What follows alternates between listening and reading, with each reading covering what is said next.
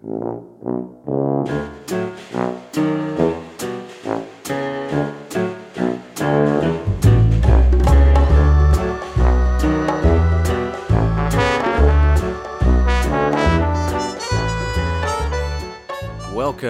welcome, welcome to another episode of Coming Up Next, the podcast, episode 151 to be exact. Uh, thanks for streaming or for downloading the show, however you choose to consume the podcast.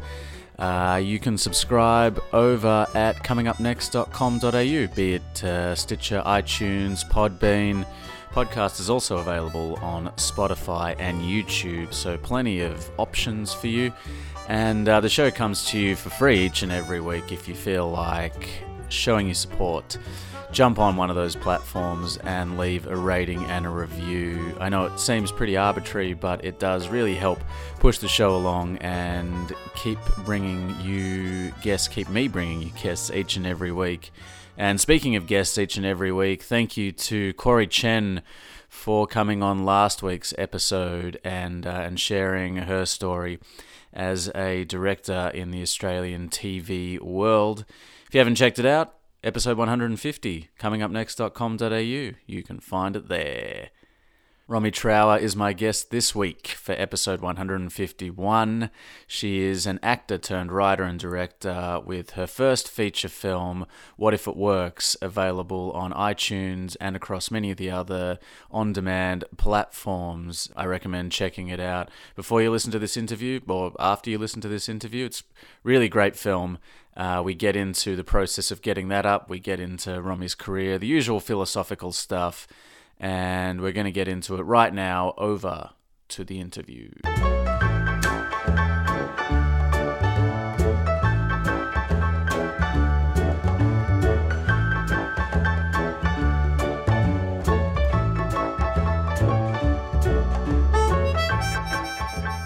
I watched. Uh, I watched What If It Works last night, um, and I mean, first of all, it's a really great film, and congratulations.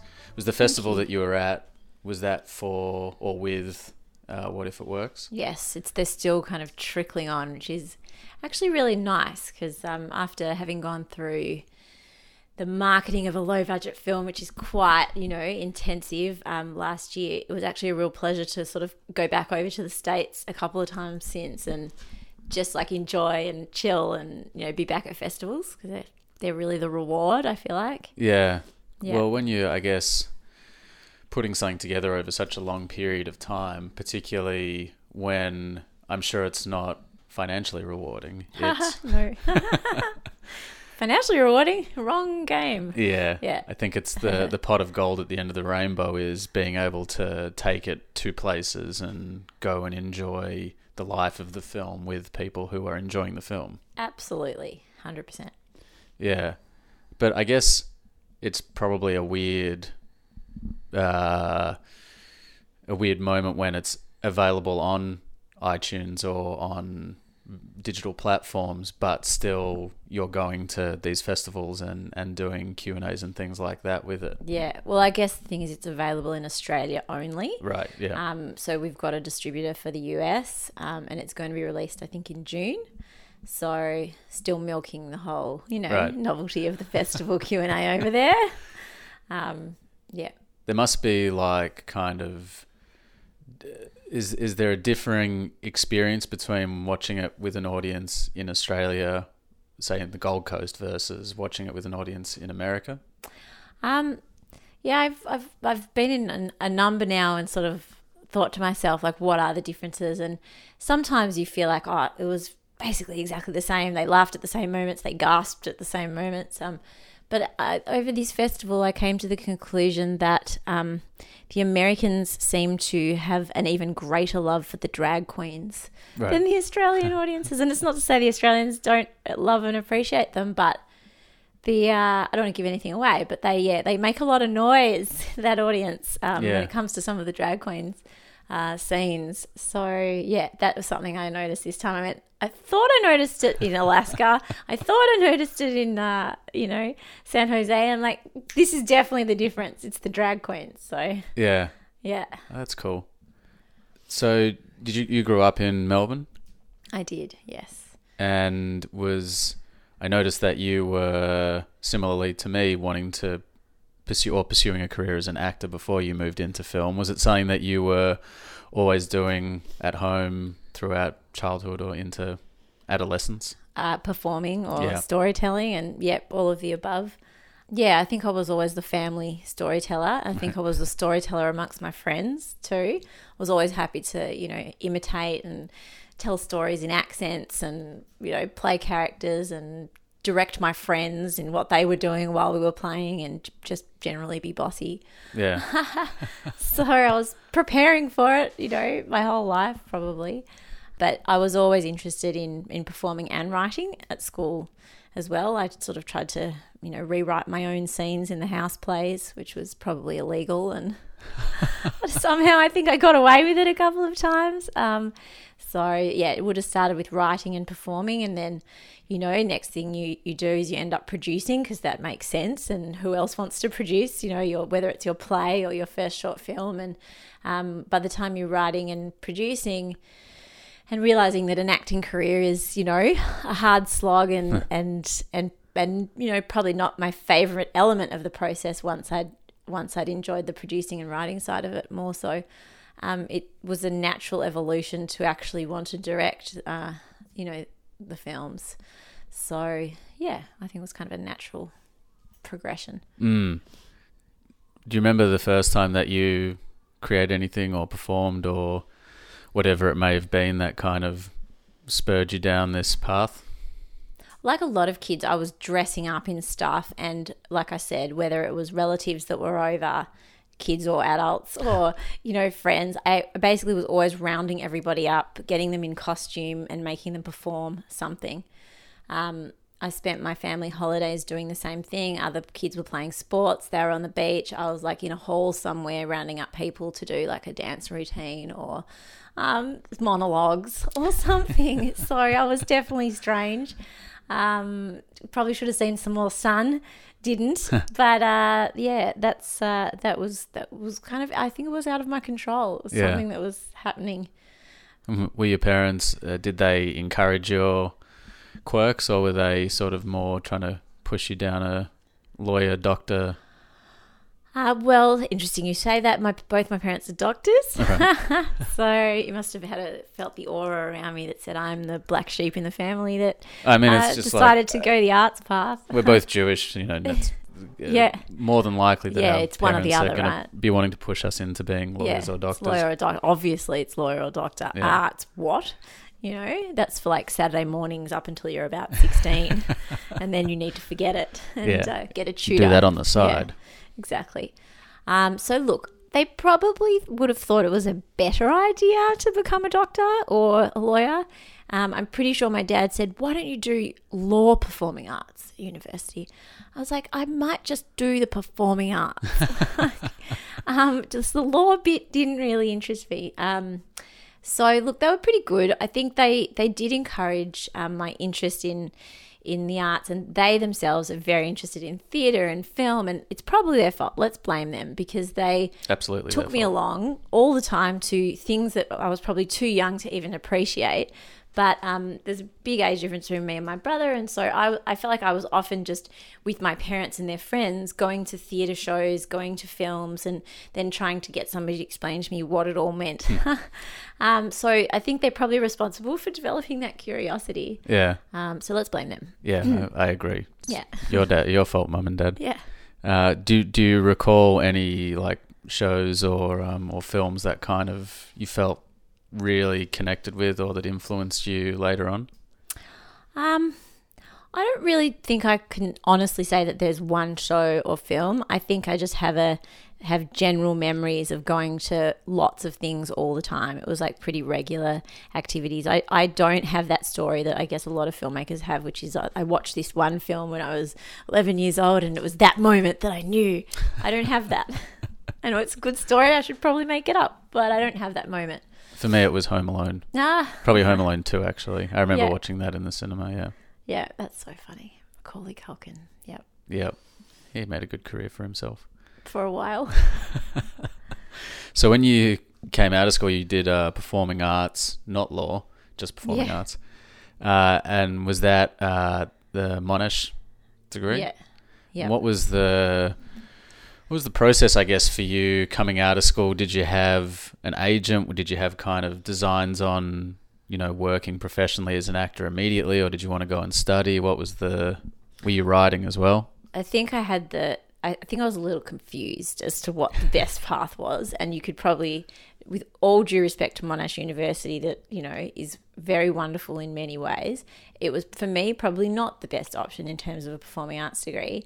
Um, looking back, you know, why didn't I? I did, you know, very well in uh, in drama and at school, and I I look back and I think, why didn't I try to go to the VCA? Like, what what exactly was stopping me? Mm. And I think just being young and naive, and and also having come from a family where everybody is either a doctor or a professor or a lawyer, and feeling this this academia kind of, you know, that there was this pressure towards that sort of stuff. I think I thought, right, the best option would be to go to like a good university like Monash, where it will be a recognised degree, and I'll but I'll do performing arts. I'll do what I want, but I'll do it at, a, at a, like a proper university, and Yeah. somehow that's you know going to assure me of getting a job if it doesn't all work out. And like, what a ridiculous plan! like, uh, yeah. So I think that's actually how I ended up um, at Monash. Um, but the thing is, I, I never went with the backup plan, and I'm really not sure what sort of job I thought performing arts was going to get me anyway. Um, but I finished performing arts and I did get an agent, so I wanted to, you know, start doing acting work um, as soon as I could.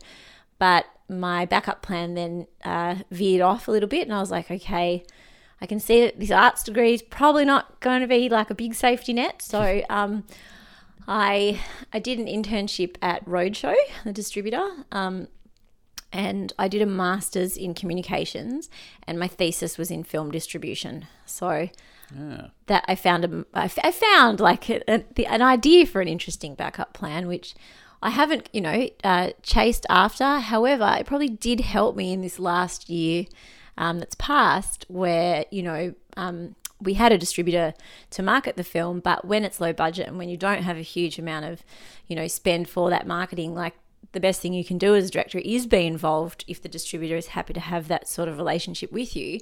So I really wore a marketing hat pretty much all of last year. Um, so I'd like to say there was a point to me having done that degree. I would agree with that.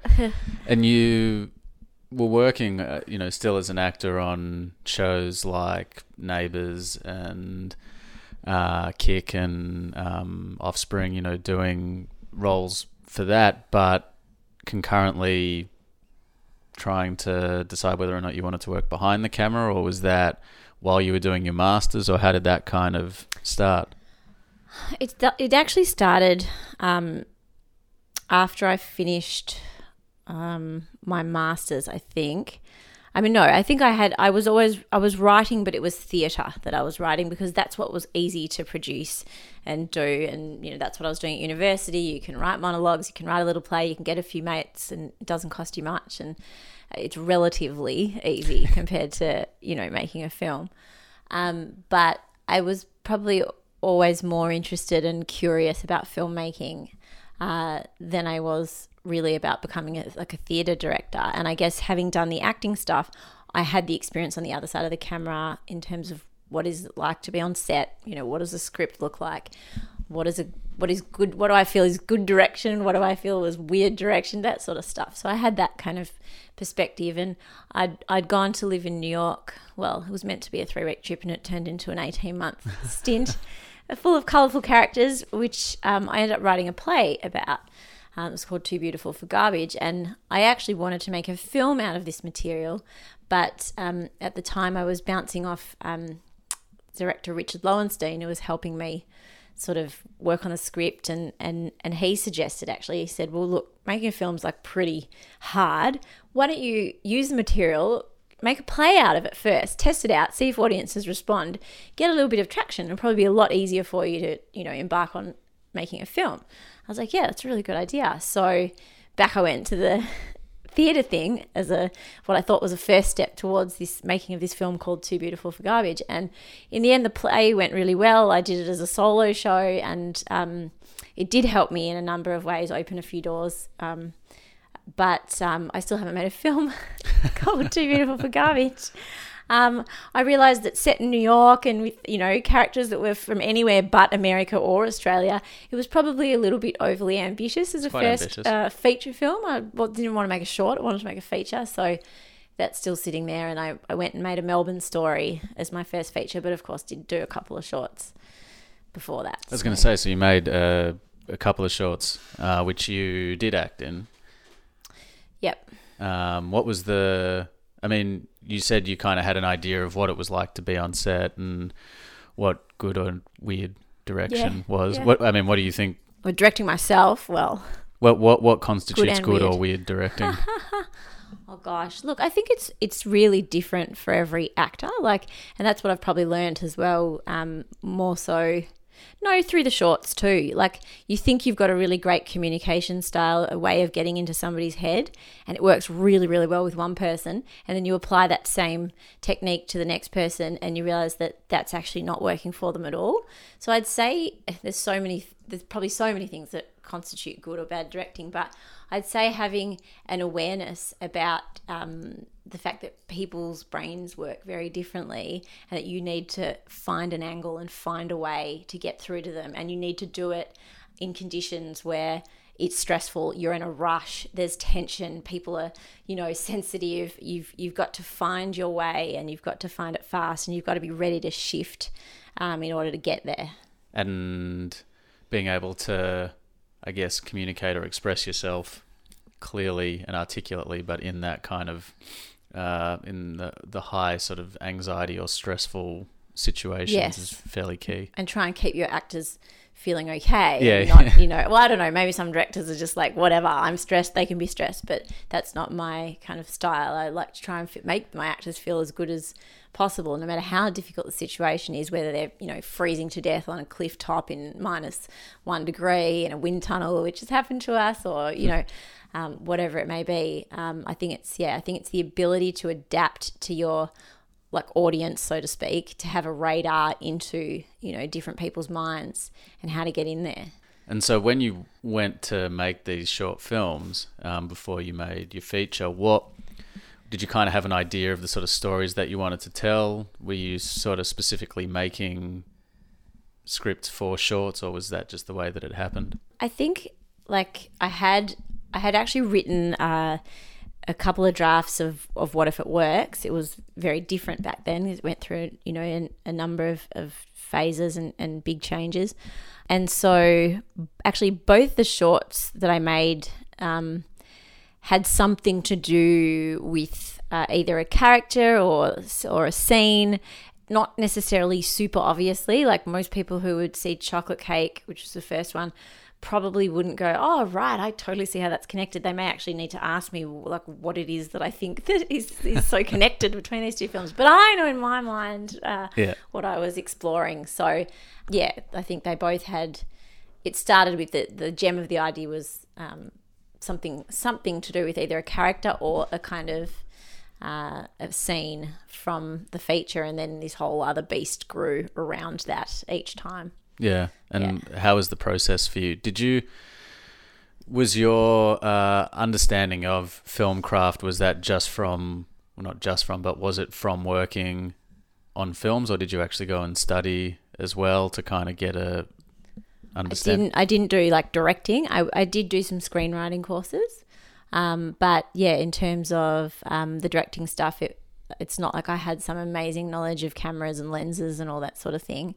Um, but I feel like that is look. There are some people that that come from a like a background in photography, and so that's where they're real naturals, and they can bring that to the table. And and that's not how I entered, but I sort of feel like if you work with um, a good DP and you know you watch a lot of films and you can learn about lenses and cameras and what works and what doesn't. And I guess it's about having trust in a in a DP as well being able to communicate what you're trying to achieve or you you know your crazy ideas and then have the DP actually talk you through what is doable and what is doable on that budget and what is doable with that camera etc so I think I definitely learnt as I went in that respect but actually really enjoyed that side of it, like you know, poring obsessively over the shot list for God knows how long. like I actually strangely really enjoyed um, that part of it. And on the feature film, I worked with Ian Jones, who has done a lot of Rolf de Heer's films, and so he's you know seasoned uh, seasoned DP, and, and that was awesome because he had you know such a wealth of knowledge and experience, and we really had lots of time together in pre-production, and it was really good. Mm. Oh, it looks great as well. Thank you. Um, what were the uh, challenges that you felt like on a day to day basis when you were making these shorts in terms of trying to realize, uh, like, you know, from script to screen for the first time? I guess um, in terms of casting, like I didn't, I didn't have like uh, government funding for the films or anything like that, so I didn't go through like a casting agent. It was more like re- reaching out to agents and trying not to drive them too crazy. And so um, I guess there's a little bit of a risk in there in terms of you're more limited in the people you see. And um, I guess it was that was one part was challenging was like how to make sure you choose the right actors because without the right actors you really don't have much. Um, that's probably why I cast myself because uh, if I stuff it up, it's my own fault and um, I can make myself rehearse like a lunatic. Uh, yeah, I can beat myself up. So, um, no, it was probably easier, definitely, I think, um, having myself in one of the roles.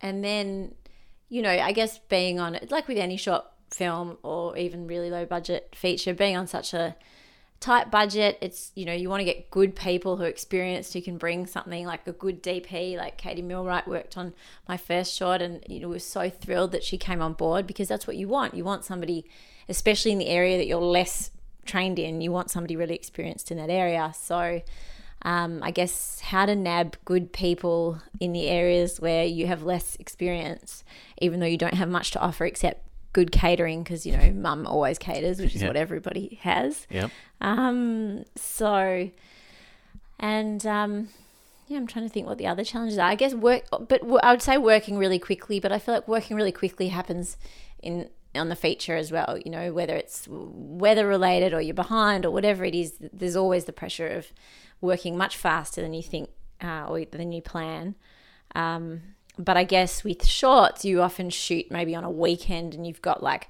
a bar that gives you their space for like six hours. And after that, you really can't come back because like customers are going to start coming in. so there's not the option to go like, okay, guys, we're a little bit over and, you know, Yeah. the line producer's going to kill me, but do you mind staying for another hour? It's like, no, customers are going to come in. That said, using real locations, which we did on What If It Works, I'm, as I was talking, it reminded me of what happened in a supermarket. We got super delayed one morning.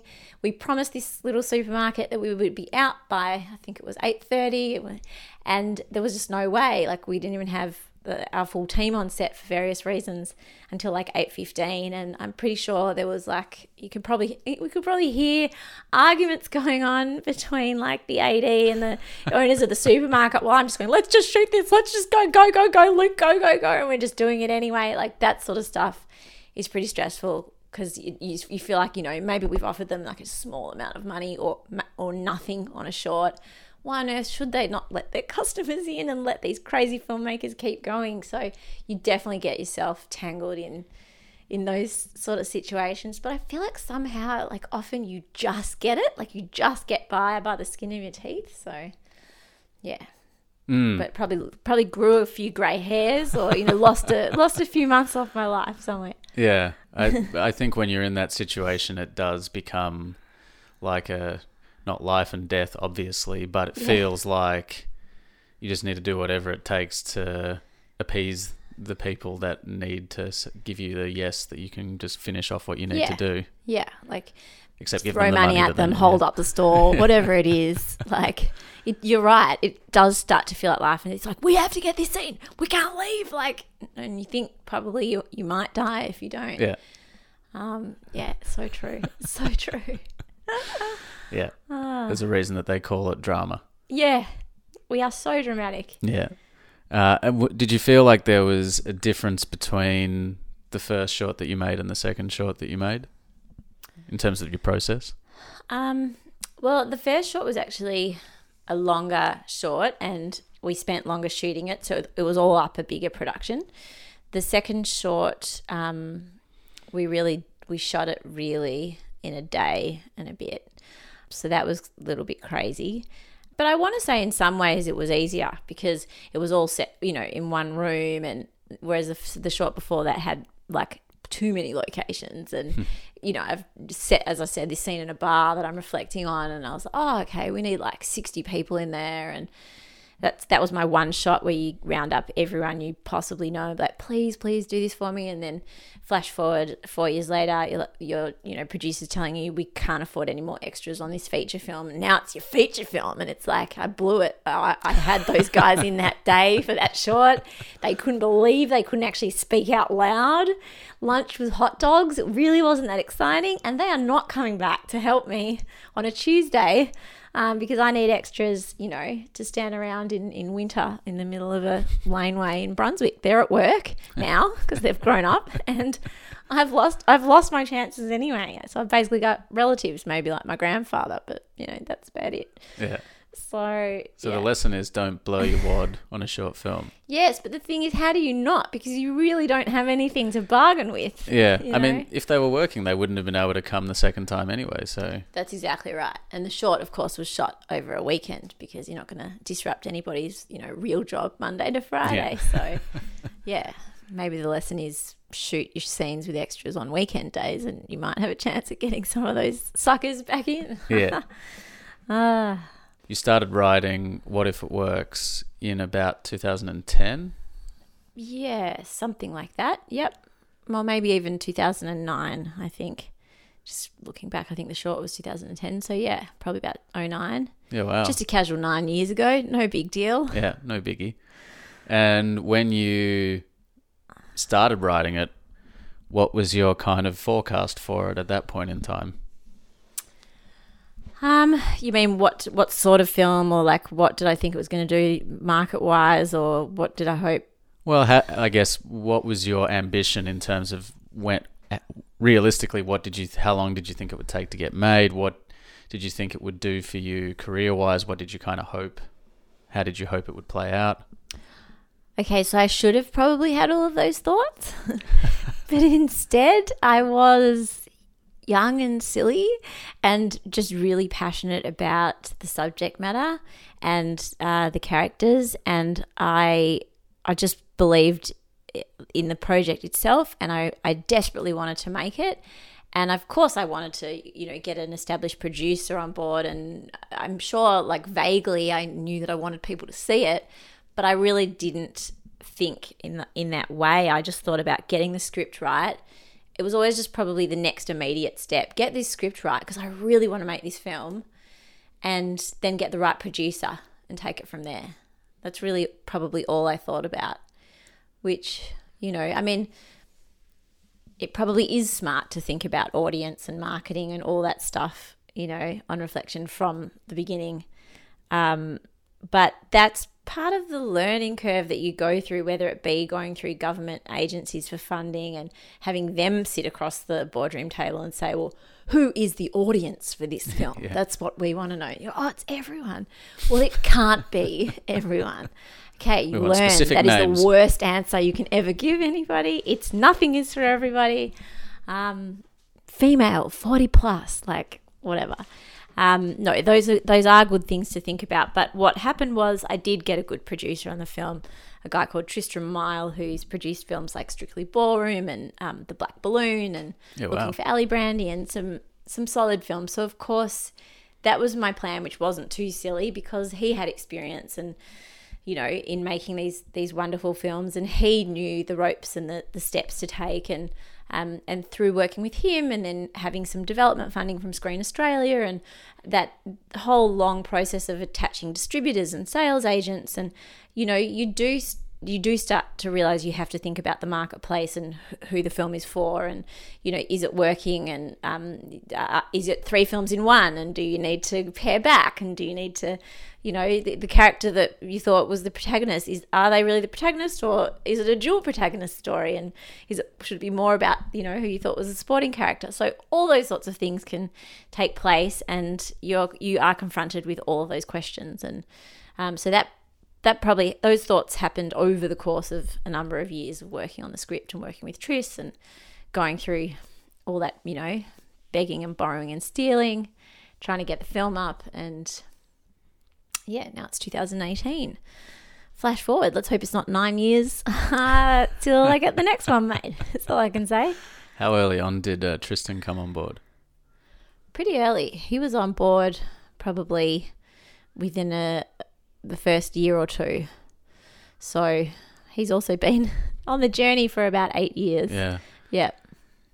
What was it about the story that you found so compelling that you felt like, you know, this is something that you just had to get out? So the film is a love story and it's about a guy called Adrian who is a tech nerd who has really severe OCD or obsessive compulsive disorder. He kind of crashes into his new neighbor Grace, who is a street artist, um, and she has multiple personality disorder, also now known as dissociative identity disorder. So you may think like, well, where on earth did I come up with this kind of, you know, uh, obstacle filled, uh, ridiculous tale of romance? And it's really all comes from uh, either my well, basically my personal experience in a couple of different ways. My own brother has a very severe case of OCD, and he's very much like Adrian in the film. And my aunt is a psychiatrist and she specializes in patients with multiple personality disorder. So, for example, at the moment, she probably has 30 or so patients with that disorder at any given time, really. And she's done this for years and years and years. So, I had, I guess, this really privileged access to, um, to multiple personality disorder or DID through my aunt. And I was interested in it just because I found it fascinating for years. And she used to share stories, case studies, literature, all that sort of stuff. Um, and then when I thought, you know what, this is this is so fascinating and intriguing and moving. I think I want to write something about this. I realized that I couldn't just read books about it. I knew I knew the OCD because I've I lived with it my whole life. My brother's suffered with it since I was five, so that's pretty much my household but I knew I knew I needed to know the DID in the same way. And my aunt was actually able to allow me to come into some therapy sessions with a few of her patients over a really long period of time, where I got to know them and I got to understand them and uh, witness the process of switching from one part to another, which is something that Grace does in the film. Um, so I guess I knew I had the privileged access to the to that side of it, and I found it really compelling and really moving. And I'd grown up with a, a very unusually severe case of OCD in my family. And I think sometimes, you know, when you're thinking about what you want to write for your first project, it often is deeply personal. And it often is something that you happen to have a privileged access to. Um, and as for how do these two people come together, my mum's also a therapist, just to add to it, um, and she shares a practice with my aunt. And they'd told me many stories of of people coming together in clinics, like wild tales where you think, no, this couldn't possibly work, but like somehow it does. Like my aunt has had at the time of my research a patient who had multiple personality disorder or has it. She was in a relationship with another lady who also has multiple personality disorder. So between them, there was something like, you know, 30 or 40 parts and then they had kids and ex-husbands and all sorts of things and what i saw was an amazingly patient um, sort of tolerant uh, compassionate situation where like perhaps because they'd both had so much trauma and struggle and they could actually stop and, and, and cope with it and appreciate it and understand it and i found that really incredible so i guess that's the inspiration for how this story came about Yeah. which i'm not even sure was your question but i've been rambling I think. I think my question was something in that space. Okay, great. Yeah. lucky, lucky. Very lucky. Um, so you you felt compelled by this uh, access that you had, as well as your own personal experience, and you said that it kind of uh, completely changed over time or evolved over time, as in the story that you told. Where did it kind of begin, and how did it evolve? or what caused it to evolve? So I think it began with a story more centered around Grace, who's the person with multiple personality disorder. Um, so I started with you know all that research through my aunt and and I thought she's going to be the protagonist. It's really going to be a film about her. but I want it to be a story about somebody else who's got their own issues that she meets. Hmm, who should that be? I'm like, hmm, looking around, OCD. Yeah, I know that one. Easy. Don't have to research the same way I did for for this. Um, and I guess as I wrote the character of Adrian, probably because he's so real and I have so much experience with this character, and he's a very um, you know he's he's got a very happy nature and he's a very um, caring you know big-hearted kind of character despite his limitations. I think uh, as i started to write adrian very at various stages whether it was producer or distributor or funding bodies people were responding to adrian's character. So he ended up filtering in and and sort of taking a much bigger part of the story uh, than I intended. But you know, having been to a number of film festivals, which is sort of like therapy when you sit down with the other first time directors, you look at like what people have made, whether it's their doc or their, you know, narrative, and so often it's something that's so close to them and that's their first, you know, kind of film. So I'm like, right, this is a thing. Yeah. This is a thing that it filters in. It's like you need to get it off your chest in all your your first juice. film. Yeah. Yeah. Yeah. I mean, what was it? What was it like for you growing up with someone who had this OCD? Um, and I, you mentioned earlier that he was, I, am assuming, older than you. Yeah. Uh, how do you feel as though that experience kind of shaped your creativity? Um, you know that it, it probably happened so subconsciously. I think it's probably hard to know consciously exactly what went on, but I mean, I guess I don't really know any different being the younger sister and the fact that you know it it started in him at a really young age. I don't I don't really know what it would have been like to grow up in a house without it. Um, but it probably did because there was a bit of an age gap and because he had limitations and it was complex and and and whatnot and difficult. I think I probably did spend quite a lot of time on my own in a bit of a made up world. So um, between that and my parents dragging me off to the theatre, and then they'd bring me back home, and I'd go into a playroom and create an entire sort of story that was like an ongoing, I don't know, soap opera. Um, I think that I think it probably it probably did mean I spent more time in an imaginary place. That's one side of it, and I think the other side is when you grow up as a kid and you know that there's something very different or unusual about your family, and you know that there's behavior that other people are looking at like curiously and that they find odd or hard to understand, you become quite vigilant and quite aware of behavior generally. You start, you notice the kids noticing you or your brother, and you look very hard at other people and observe what are they doing and how are they different and what are their family dynamics. And I think, uh, I think when you have something like that go on in your own family, you, you probably generally become very observant of human behavior. Um, you're sensing, you're watching, you know, and, and on top of that, I suppose I have a mum and an aunt who I'm close to who are both psychotherapists and psychiatrists. So just for a bit of light-hearted Yeah. chit chat, you know, we could get into a little psychoanalysis here and there. So just, this probably explains me completely. We've solved you. yeah, we've solved me. That's it. This is therapy for me now Yeah. in a podcast. Great. Good work, Romy. So once you had established the script and um, Tristram was on board and we're 400 years into the process, how did you actually go about starting to? Well, what was the point where you decided, okay, it's time to get some money and actually make this? And then what was that process like?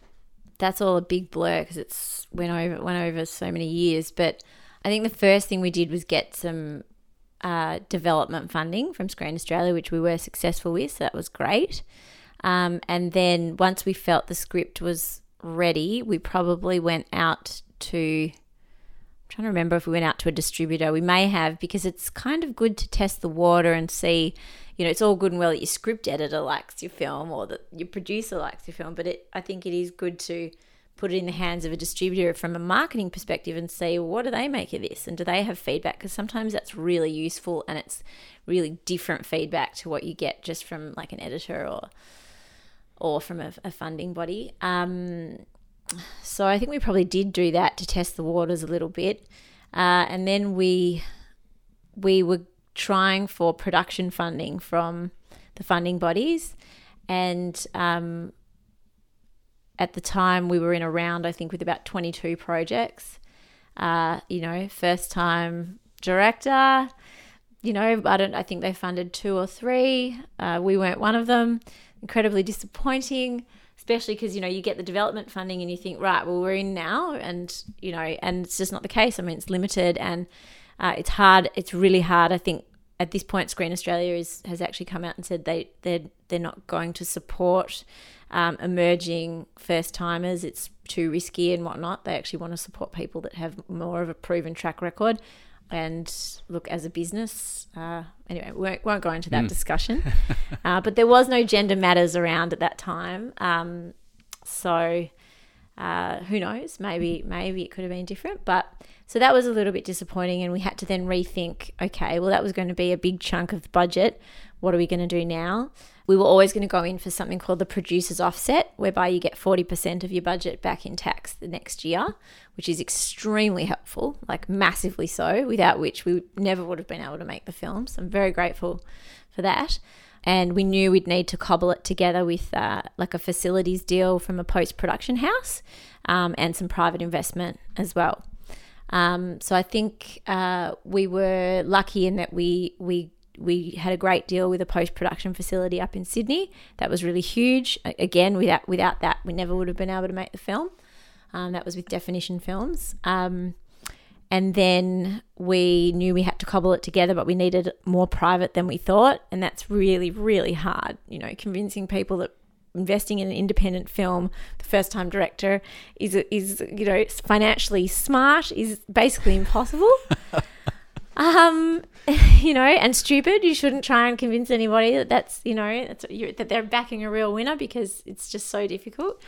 um, so I guess we had to find people who connected to the subject matter and for one reason or another, in a more philanthropic sort of way, were happy to take a risk. It's an investment, but they had to know that, of course, it's a risk and it's not, you know, Mad Max Fury Road or um, or whatever. So that all took a lot longer than we hoped because uh, it was hard, and um, and we did reduce the budget down from we started at one level and we cut cut cut in order to be able to get there basically. So.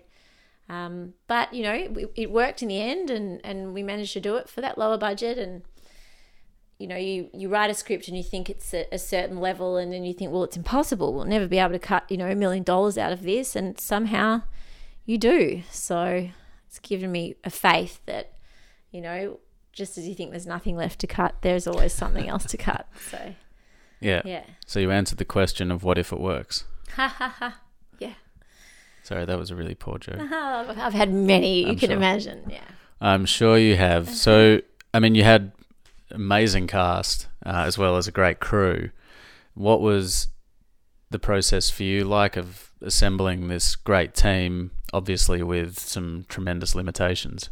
Yeah, tricky. Uh, tricky. I think that's probably where having gone through short films where you think, oh, nobody's going to work for me, it's probably good to have gone through that, that process and be like, okay, well, at least we have some money now. This isn't nothing. We're offering more than hot dogs. Um, it's definitely vegan options, at least, you know. Um, so, yeah, look, it was um it was definitely tricky. Probably one of the harder elements was that suddenly the money came together and suddenly we realized that we needed to sort of start shooting by a particular date. And I can't recall if it was the actor's availability or a particular head of department or but for whatever reason it, it suddenly came together and we went oh you know what? We've got we actually got to like start now. Pre pre production has to start right now and that shoot's got to happen like june 1 and that's it. We're like oh my god. So uh, ha- one of the hardest parts is that when you don't have a huge amount of lead time, like people are busy and on other projects, and just getting people like who are on projects even to have the time to read the script and then to let you know if they're, they're available. So there was that that kind of level of stress of just waiting on people come on have a read let us know and you know um, but again it was one of those things where uh, it, it, somehow all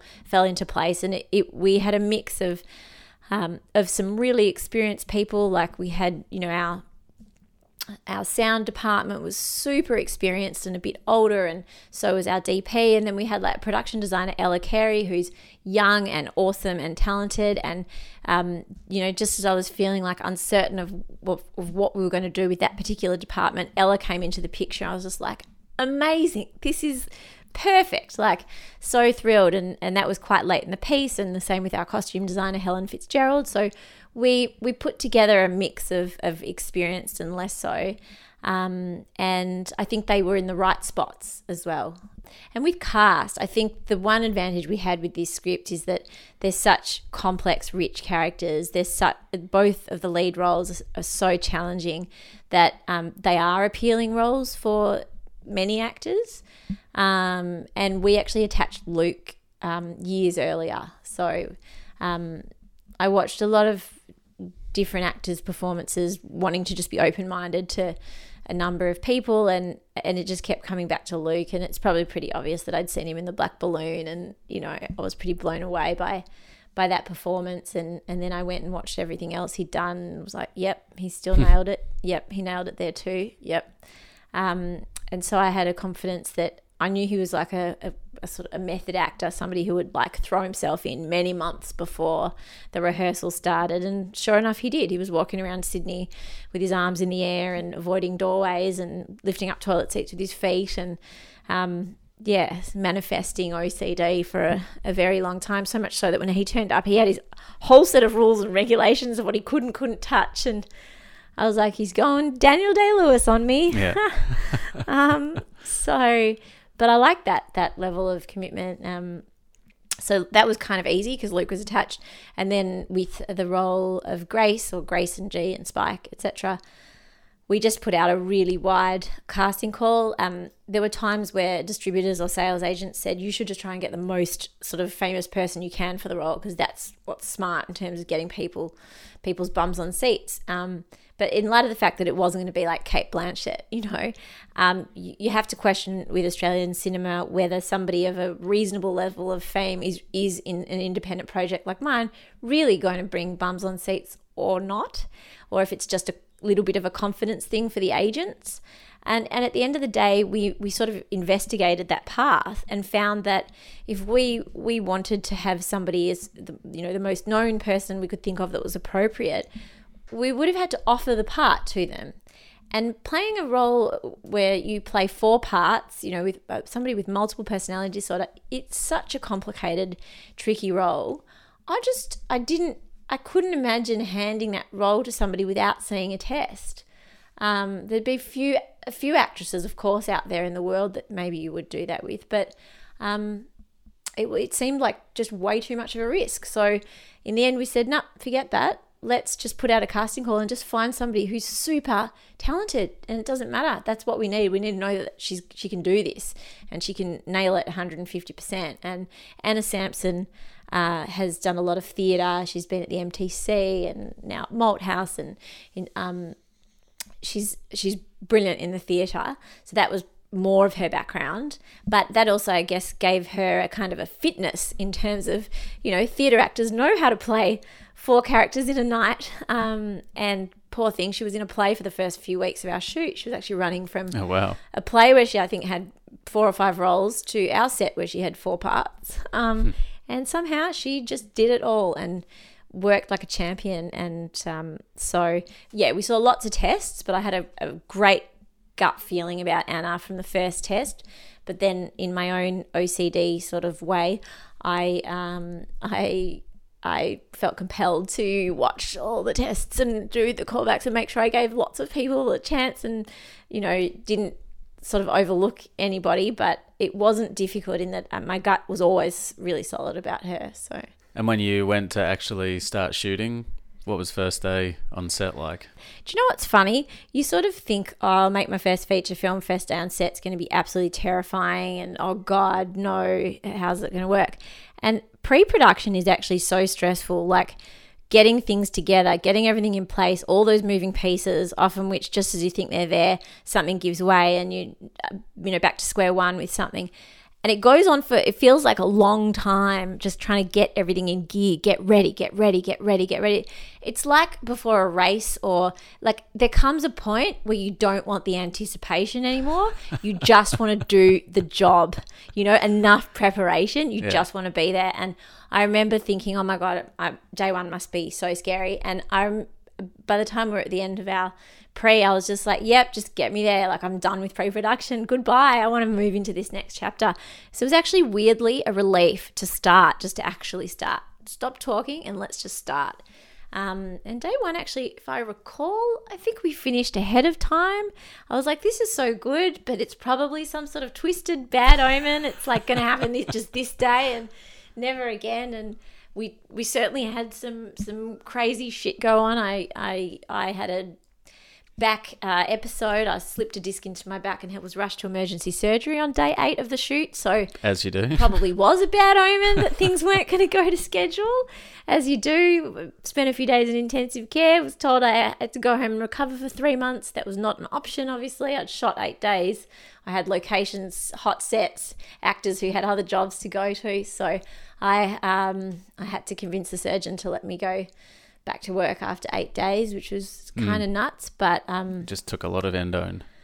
well, the thing was, I was on a lot of morphine at the time making these decisions. Then it was like, yeah, it'll be all right, and um, I can do anything. I can do anything. I feel fine. Doesn't matter. I can't stand up. And then, uh, and then of course, I was like, well, no, you can't go to set on morphine. You make a different type of film completely. it's colourful enough, the movie. Um, so I ripped off the morphine patch, and that was not so funny anymore. But that's a whole other story. But hey, it worked out in the end. Yep. Um, but yes, needless to say, it didn't all go as smoothly as that first day where we finished ahead Yeah. of time. We finished eight days uh, later than anticipated based on my surgical adventures. Yeah. So Well, all things considered, that's probably not horrible. no, could have been, could have been, could have been worse. Could have Yeah. been worse. Yeah. How's your back now? Let's not talk about it. All right. Yeah. So, why comedy? Why romantic comedy? Is that something that you've always been interested in? Have you always had a kind of comic or comedic sensibility? Is it like your dad just didn't stop making horrible jokes while you were growing up? And How did you know that? it's the Jewish thing. Yeah. Yeah. Sorry, Dad. Same dad. But Sorry, yeah, dad. nah, terrible jokes. Yeah. Um, so I had to find a way to be funnier. uh, I think um, I think for a story, I've, I think I've always enjoyed that comedy drama zone. Um, my play was in that zone. My short films are in that zone. Uh, again, I don't know if it was a conscious decision or that's just how I see stories and how I see life. I think uh, maybe growing up in a household that was a little bit, you know, complex and and and and crazy, you kind of you can be all gloom and doom about things, or you can kind of try and use your sense of humor to help you get through.